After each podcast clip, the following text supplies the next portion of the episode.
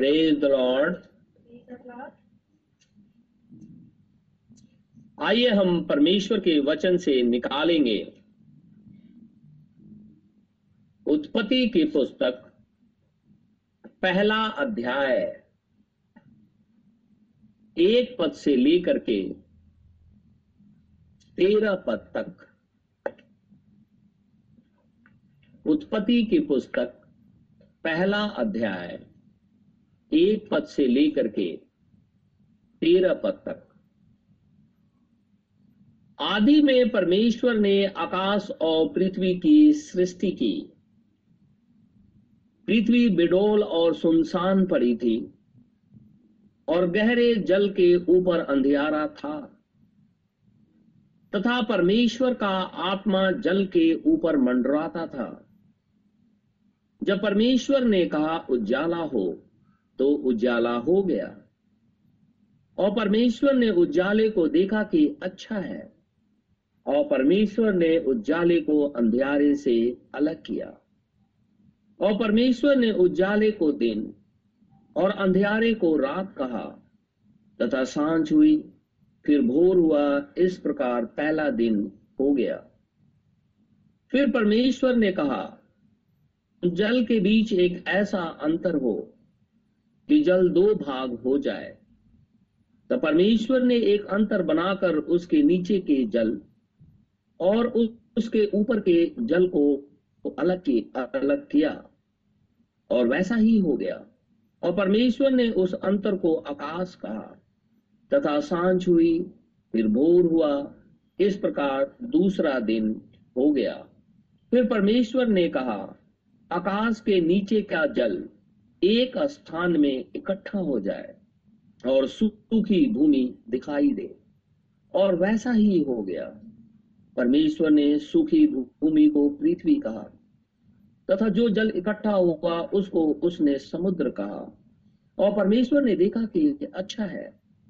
फिर परमेश्वर ने कहा, पृथ्वी से हरी घास तथा बीज वाले छोटे छोटे पेड़ और फलदायी वृक्ष भी जिनके बीज उन्हीं में एक एक की जाति के अनुसार हैं, पृथ्वी पर उगे और वैसा ही हो गया। इस प्रकार पृथ्वी से हरी घास और छोटे छोटे पेड़, जिनमें अपनी अपनी जाति के अनुसार बीज होता है, और फलदायी वृक्ष, जिनके बीज एक एक की जाति के अनुसार उन्हीं में होते हैं उगे। और परमेश्वर ने देखा कि अच्छा है। तथा साँझ हुई, फिर भोर हुआ। इस प्रकार तीसरा दिन हो गया। परमेश्वर के इस वचन के पढ़े और सुने जाने पर आशीष हो। आमेन। हम प्रभु का आज फिर से बहुत ही धन्यवाद दित है कि परमेश्वर ने हमें फिर से एक मौका दिया है।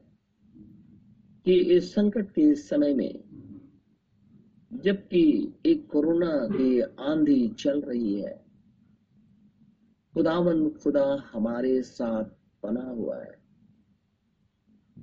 और ऐसे समय के अंदर में, परमेश्वर ये चाहता है कि हम रोते पीटते हुए, अपने आप को नम्र बनाते हुए खुदावंद खुदा के पास आ जाए।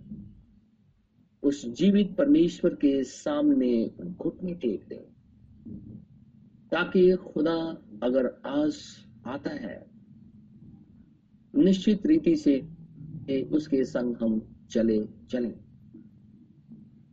क्योंकि ये समय क्रूसियल चल रहा है। पूरी पृथ्वी परेशान है।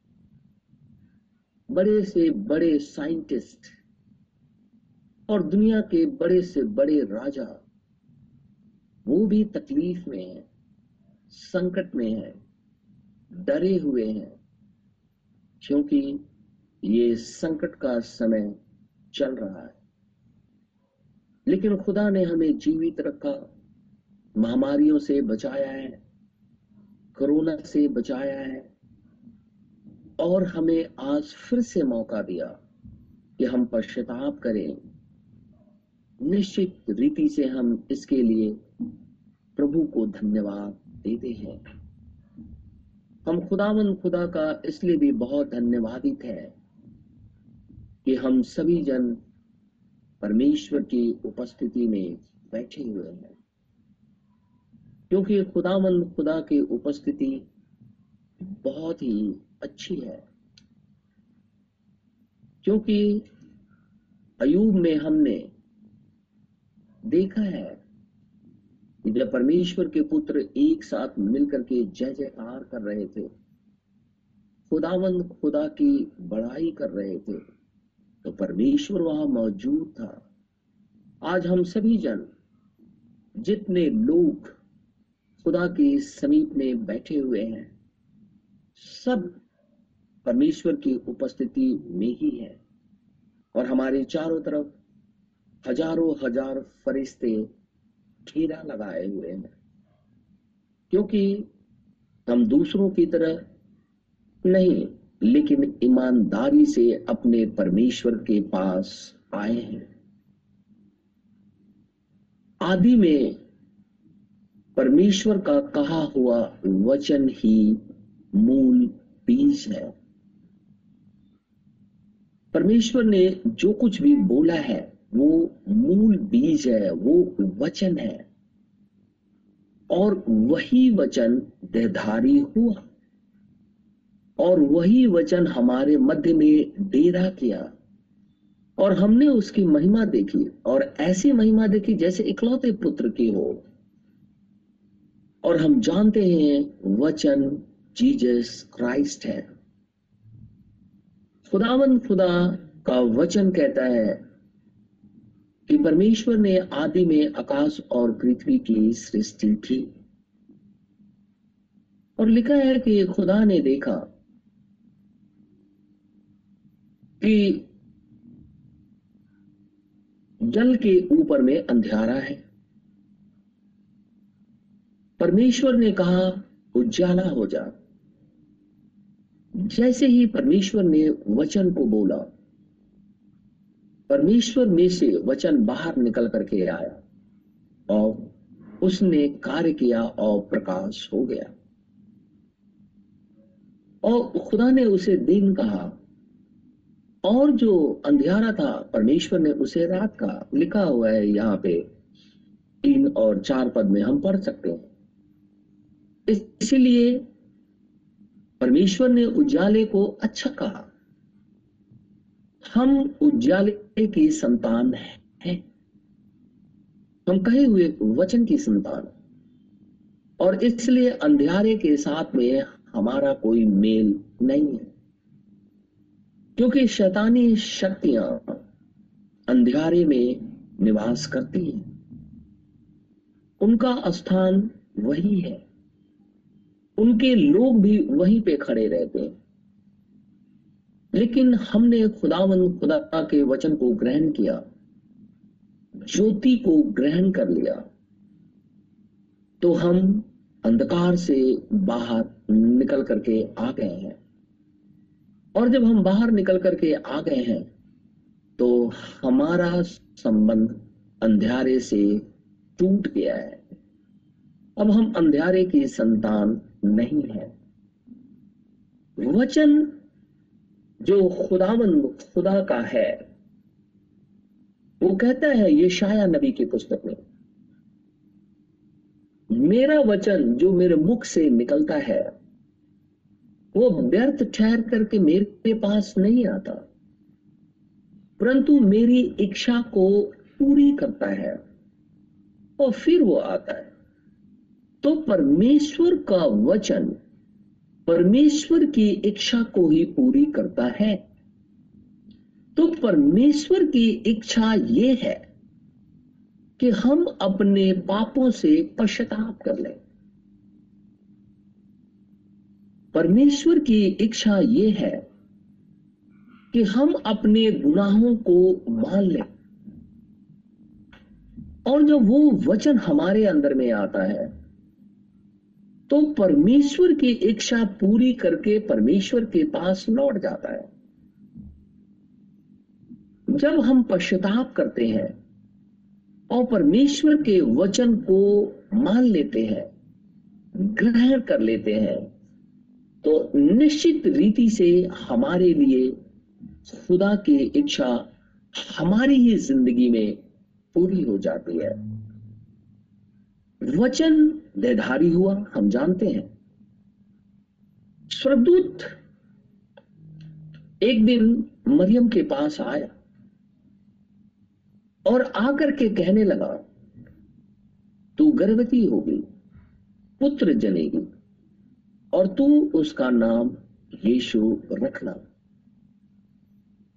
ये ये जो जब्राइल है, ये परमेश्वर के वचन को लेकर के आया था। और आकर के उसने मरियम से ये बात कह दी। मरियम ने जैसे ही इस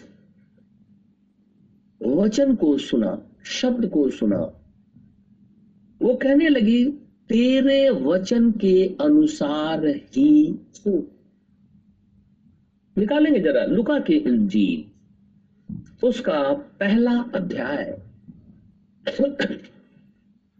लुका की इंजील। उसका पहला अध्याय। और सैतीस और अड़तीस पद सैतीस और अड़तीस पद क्योंकि जो वचन परमेश्वर की ओर से होता है वो प्रभाव रहित नहीं होता। ये एंजल, यानी जब्राइल और मरियम के बीच में बातचीत हो रही है। तो वो कहता है एंजल, क्योंकि जो वचन परमेश्वर की ओर से होता है, वो प्रभाव रहित नहीं होता। अर्थात वो प्रभाव पूर्ण होता है। मरियम ने कहा, देख, मैं प्रभु की दासी हूँ।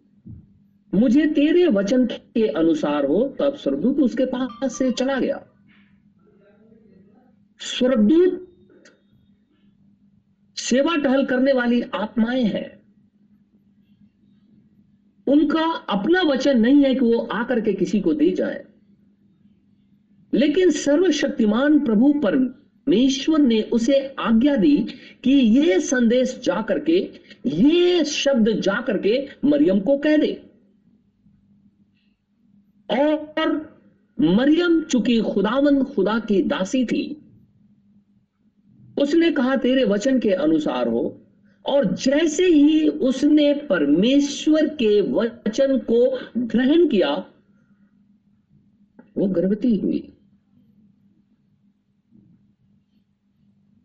और एक पुत्र को जनी और वो पुत्र जीसस है। एक शरीर पैदा हुआ। और उसके अंदर में वचन देहधारी हो गया। बपतिस्मा यीशु मसीह ने लिया, लिखा है, स्वर्ग खुल गया। और यहुन्ना बपतिस्मा देने वाला कहता है, मैंने पवित्र आत्मा को डब की नाई उतरते हुए देखा। और ये आकाशवाणी हुई, ये मेरा प्रिय पुत्र है, इसकी सुनो। और परमेश्वर का वचन कहता है, जो कुछ भी खुदा है, वो यीशु मसीह के अंदर है। यीशु मसीह जो प्रकट हुआ और हमारे मध्य में डेरा किया, यीशु मसीह के मृत्यु का कारण भी यही था कि हम आरंभ में लौट चले। क्योंकि हम आरंभ से ही परमेश्वर के बेटे और बेटियाँ हैं। क्योंकि जगत की उत्पत्ति से पहले हमें चुन लिया गया था। यीशु मसीह के अंदर में। तो जब हम यीशु मसीह के बेटे और बेटियाँ हैं, हमने वचन को ग्रहण कर लिया है। वो वचन जो आदि में बाहर निकल करके आया। तो ये कैसे हो सकता है कि कोई भी व्यक्ति अपनी बनाई हुई धारणा में बना रहे और ये कहे, यीशु मसीह हमारे अंदर में। ये कैसे संभव है? क्योंकि वचन को हम बाँध बाँध नहीं सकते। क्योंकि खुदा ने वचन कहा और वो वचन बाहर निकल करके सारी चीज़ों की सृष्टि की, क्योंकि वचन ही परमेश्वर है। परमेश्वर अपने आप को आगे लेकर के आया। तो ये कैसे संभव है कि कोई व्यक्ति अपनी धारणा बनाए, अपने नियम बनाए, अपनी लिखी हुई चीज़ों को आगे रखे? और उसी के अंदर में बना रहे और उसी में से होकर के परमेश्वर की उपासना करे और फिर भी ये कहे, परमेश्वर हमारे अंदर में प्रकट हो गया है। ये संभव नहीं है।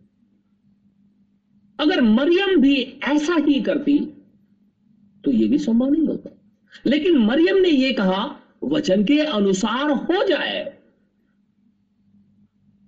उसने वचन को ग्रहण कर लिया। क्योंकि बीज बोने वाला जो बीज बोने निकला, वो बीज खुदावन खुदा का वचन है।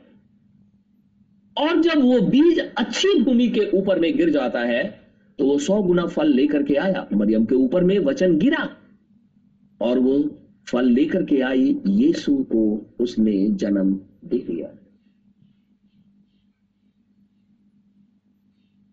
यहूदी जो परमेश्वर के व्यवस्था को जानते हैं, खुदावन खुदा के लोग कहलाते हैं। लेकिन उनकी एक अपनी धारणा है थी उस समय वो यीशु मसीह से बातचीत करने लगे। जबकि यीशु मसीह बार बार ये कहता था अगर तुम मुझ पे विश्वास नहीं करते हो तो मेरे कामों पे तो विश्वास करो क्योंकि मैं ये काम अपने से नहीं करता हूँ। लेकिन पिता मुझमें होकर के अपने काम को करता है। क्योंकि मैं और पिता दोनों एक हैं। लेकिन यहूदी ये कहने लगे, हमारा पिता तो अब्राहम है और हम अब्राहम की संतान है। लेकिन तू तो विधिचार की औलाद है। क्योंकि इससे पहले की मरियम की शादी यूसुफ से होती, वो गर्भवती पाई गई। इसलिए जो तू पैदा हुआ है, वो व्यभिचार की संतान है। हम व्यभिचार की संतान नहीं है। इसीलिए हमारा तेरा कोई बराबरी नहीं है।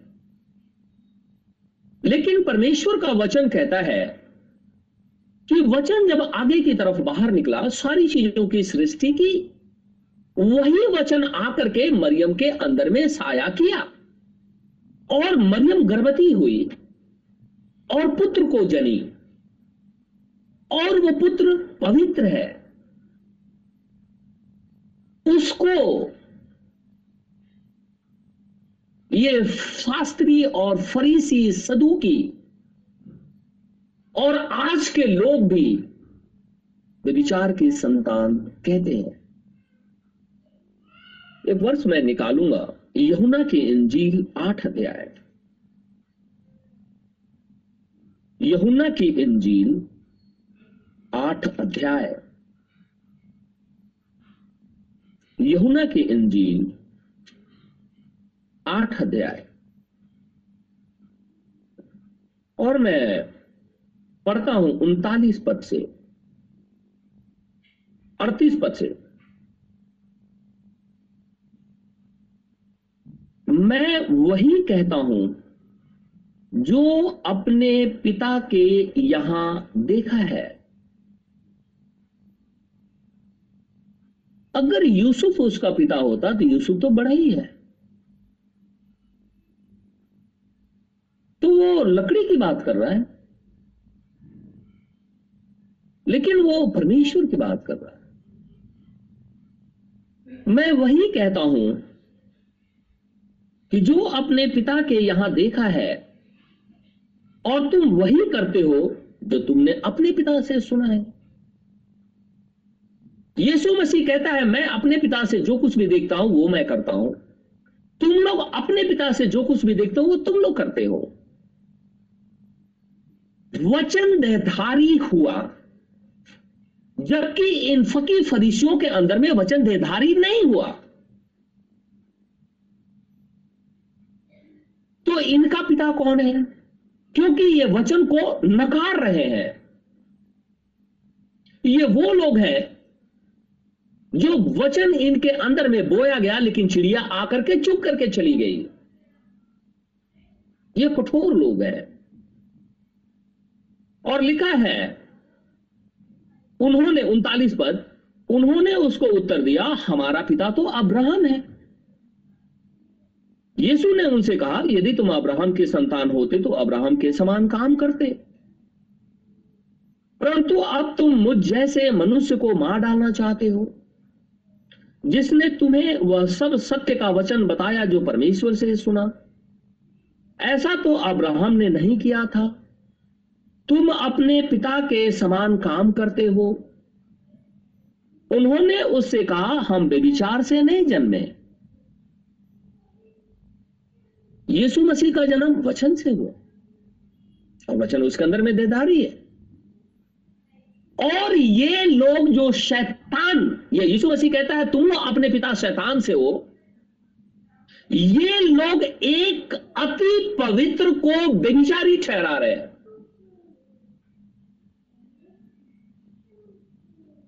एक संसारिक मनुष्य जिसके अंदर में दुष्ट आत्मा पाई जाती है, परमेश्वर के वचन को ही विचार की उपमा दे देता है। ये कहने लगे, हम बेविचार से नहीं जन्मे, हमारा एक पिता है, अर्थात परमेश्वर। यीशु ने उनसे कहा, यदि परमेश्वर तुम्हारा पिता होता तो तुम उससे प्रेम रखते। क्योंकि मैं परमेश्वर की ओर से आया हूँ, मैं आपसे नहीं आया, परंतु उसी ने मुझे भेजा है। क्योंकि वचन आदि में निकला और सारी चीज़ों की सृष्टि की, और वही वचन मूल बीज है।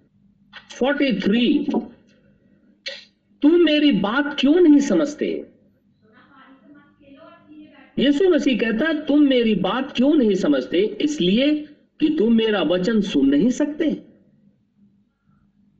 तुम अपने पिता शैतान से हो।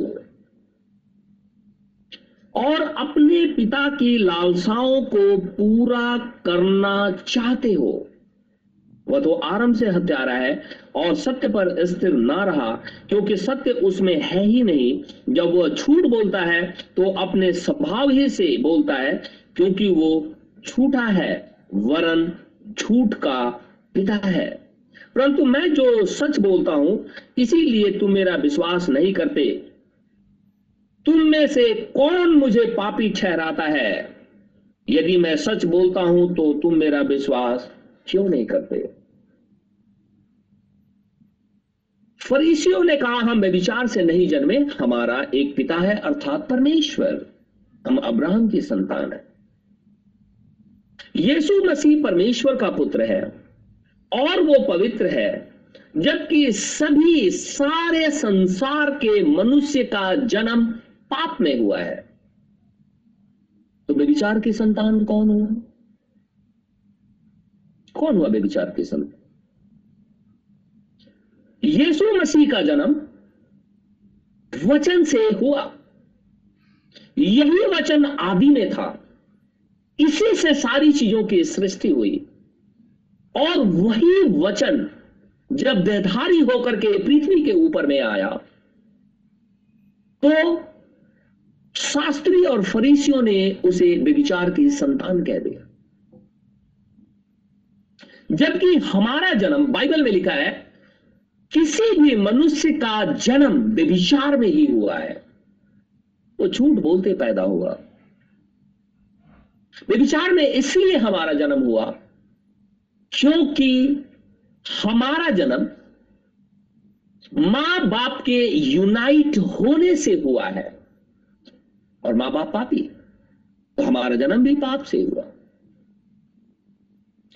लेकिन यीशु मसीह का जन्म पवित्र आत्मा के द्वारा हुआ। तो इसीलिए वो पवित्र है, अति पवित्र है। तो हम बेविचार की संतान यीशु मसीह को कैसे बेविचार की संतान कह सकते हैं? कोई भी इस ब्रह्मांड का कोई भी मनुष्य हो, कैसे यीशु मसीह को बेविचार की संतान कह सकता है, जबकि वो वचन है? इसलिए यीशु मसीह 46 वर्ष में कहता है, यीशु ने कहा, कौन मुझ पे दोष लगा सकता है? कौन है इस पूरे ब्रह्मांड के अंदर में कौन है जो वचन के ऊपर में दोष लगा सकता है। कोई है? कोई भी नहीं, एक भी नहीं। लेकिन दोष वो लगाता है जो शैतान की औलाद है। यीशु मसीह ये बात कर। जो शैतान से उत्पन्न हुआ है, जो वचन को ग्रहण नहीं करता, वो शैतान की औलाद है। यीशु मसीह ने इन फरीसियों को कह दिया। जिसके अंदर में मूल बीज है, वो वचन से कभी भी असहमत नहीं हो सकता है। लेकिन जो मूल बीज से जन्मा नहीं है, वो किसी भी कारण से पृथ्वी के ऊपर में हाइब्रिड हो गया, मिलावट के अंदर में आ गया। वो वचन को ग्रहण नहीं करता है, जबकि वचन ही मूल बीज है। इसीलिए यीशु मसीह कहता है, इस पृथ्वी पर कौन ऐसा है? ये पूरे ब्रह्मांड के अंदर में कौन ऐसा है जो मुझ पे दोष लगा सकता है? कोई भी दोष नहीं लगा सकता। शैतान की औलाद वचन से असहमत होते हैं, वचन के अंदर में मिलावट करते हैं। यही यीशु मसीह कह रहा है। तुम शैतान की औलाद हो। शैतान से तुम पैदा हुए हो। तुम्हारा बाप शैतान है। इसीलिए तुम लोग मेरे ऊपर दोष लगा रहे हो। मुझे बेविचार की संतान कह रहे हो। लेकिन हम जानते हैं कि जब वचन हमारे अंदर में होता है, हम वचन के साथ सहमत है। क्योंकि हम वचन के अंदर में मिलावट नहीं करते। और जो कोई भी मनुष्य इस पृथ्वी के ऊपर में है, अगर वचन के साथ मिलावट करता है, प्रकाशित वाक्य में लिखा है, जीवन के भाग में से उसे निकाल दिया जाएगा, यानी वचन से उसे अलग कर दिया जाएगा। और वचन से अलग होने का अर्थ ही है, वो शैतान के पास चला गया।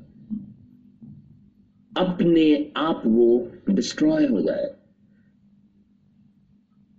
लेकिन धन्य है हमारा प्रभु परमेश्वर। धन्य है हमारा उद्धार करता प्रभु यीशु मसीह। वो कहता है, मैंने अपने पिता को काम करते देखा है। पिता जो कुछ भी मेरे में से होकर के करता है, वही मैं काम करता हूँ। इसलिए तुम भी वही काम करोगे जो मैंने किया है। तो यीशु मसीह ने क्या किया? यीशु मसीह परमेश्वर का बीज है। यीशु मसीह परमेश्वर का वचन है। यीशु मसीह परमेश्वर है, क्योंकि वचन ही परमेश्वर है। उसने मुर्दों को ज़िंदा कर दिया, कोढ़ियों को शुद्ध कर दिया, बीमारों को चंगा कर दिया, दुष्ट आत्माओं को बाहर निकाल दिया। अंधकार के साथ कभी भी उसका मेल नहीं हुआ। वो मूर्तियों के सामने कभी दंडवत करने नहीं गया। वो परमेश्वर के मूल वचन को सुनाता रहा। तो वही काम उसके बेटे और बेटियाँ भी करते हैं, जिनके अंदर में वही वचन है जो आदि में था।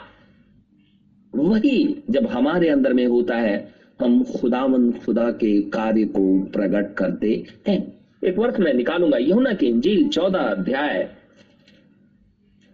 यहुना की इंजील चौदह अध्याय। यहुना की इंजील, चौदह अध्याय, बारह पद। उससे पहले फिलिपस और यीशु मसीह से बातचीत हो रही है। फिलिपस ये जानना चाहता है, पिता कौन है? वो कह रहा है, हे प्रभु लॉर्ड भी कहता है, मुझे पिता को दिखा दे यीशु मसीह कहता है, हे फिलिपस इतने दिन तक मैं तुम्हारे साथ हूँ, क्या तुमने मुझे नहीं देखा? आज वही वचन हमारे साथ है, वरन हमारे अंदर है।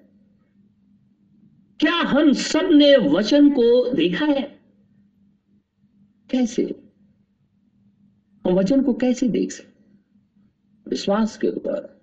और बारह पद में कहता है, मैं तुमसे सच सच कहता हूँ कि जो मुझ पर विश्वास रखता है, ये काम जो मैं करता हूँ, यीशु मसीह ने कौन से काम किए? हम सब जानते हैं बाइबल पढ़ते हैं।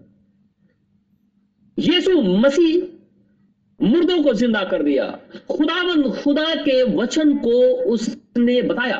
वो बार बार ये बता रहा था, मैं पृथ्वी पर बार बार आया। अपने नबियों में से होकर के बातचीत किया। मैं वही हूँ, मुझे देखो। उत्पत्ति से लेकर के प्रकाशित वाक्य तक मेरे विषय में ही चर्चा की गई है। मैं वही हूँ। जो सारे ब्रह्मांड का सृष्टि किया। मैंने कहा, प्रकाश हो जा, प्रकाश हो गया। मैंने कहा, हर एक बीज अपनी अपनी जाति के अनुसार हो जाए, हो गया। मैंने वो सारे काम किए। इसलिए ये काम जो मैं करता हूँ, वो तुम भी करोगे। ठीक है, मैं तुमसे सच सच कहता हूँ कि जो मुझ पर विश्वास रखता है, ये काम जो मैं करता हूँ, वो भी करेगा, वरन इनसे भी बड़े काम करेगा, क्योंकि मैं पिता के पास जाता हूँ। यीशु मसीह, हमारे पापों के लिए मार दिया गया। इसलिए, क्योंकि यीशु मसीह के मृत्यु का कारण भी यही था कि हम आरंभ में चले, क्योंकि आरंभ में परमेश्वर के बेटे और बेटियाँ एक साथ मिलकर के आत्मा के अंदर में जय जयकार कर रहे थे। और खुदामंद खुदा के अंदर में बने हुए थे। आज यीशु मसीह अगर हमारे पापों को लेकर के क्रूस पर नहीं चढ़ता, हम आरंभ में कैसे जाएँगे? हम कैसे जाएँगे? आरंभ में जाने का केवल एक ही तरीका है, यीशु मसीह को ग्रहण कर लो लेकिन हर वो मनुष्य जो वचन को ग्रहण नहीं करता है, वचन को ही झूठा ठहराता। और अपनी धारणाओं के अंदर में बना रहता है, और फिर भी वो कहता है, यीशु मसीह मेरे साथ है, ये संभव नहीं है, ये कठोर वचन है, क्योंकि वचन परमेश्वर है। वो पाप से घृणा करता है, पापी से नहीं। अगर हम मूल वचन को ग्रहण कर लेंगे तो हम वो धरती है, जब वचन हमारे अंदर में आता है, वो फलवंत होता है। परमेश्वर के कार्य हमारे अंदर से प्रकट होते हैं। अगर हम रोज प्रभु के कार्यों को प्रकट करते हैं, और ये कहें कि जाकर के हम मूर्तियों के सामने घुटने टेक दें, या लालच में पड़ करके उन मूर्तियों के सामने जाकर के घुटने टेक दें कि हमारे लिए धन की वर्षा हो तो ये संभव नहीं है। ये असंभव बात है। वचन ही मूल बीज है। वही हमारे मध्य में डेरा किया है और आज पवित्र आत्मा के रूप में हमारे मध्य में मौजूद है। बहुत से भाई और बहन को मैंने कहते हुए सुना है। बहुत से लोग बोलचाल की भाषा में बोलते हैं, बहुत प्रचारक लोग भी बोलते रहते हैं। कोई बात नहीं, हमारे पास में कोई हीलिंग का गिफ्ट नहीं है तो क्या हुआ? आप जानते हैं, यीशु मसीह जब पृथ्वी पर पहली बार आया, उसने मेरेकल किए। पहली बार, उसने दाखरस को, पानी को दाखरस बना दिया। इसलिए यीशु मसीह कहता, अगर तू मेरी बात नहीं सुन सकते तो कम से कम जो मैं कार्य करता हूँ, उसको तो देखो। क्योंकि परमेश्वर इस पृथ्वी पर इसलिए आया। ताकि हम बचाए जाएँ और परमेश्वर के बेटे और बेटियाँ होने की वजह से हम परमेश्वर के कार्यों को प्रकट करें, ताकि इससे खुदा की बड़ाई हो। प्रभु, हम सबको आशीष और बरकत दे।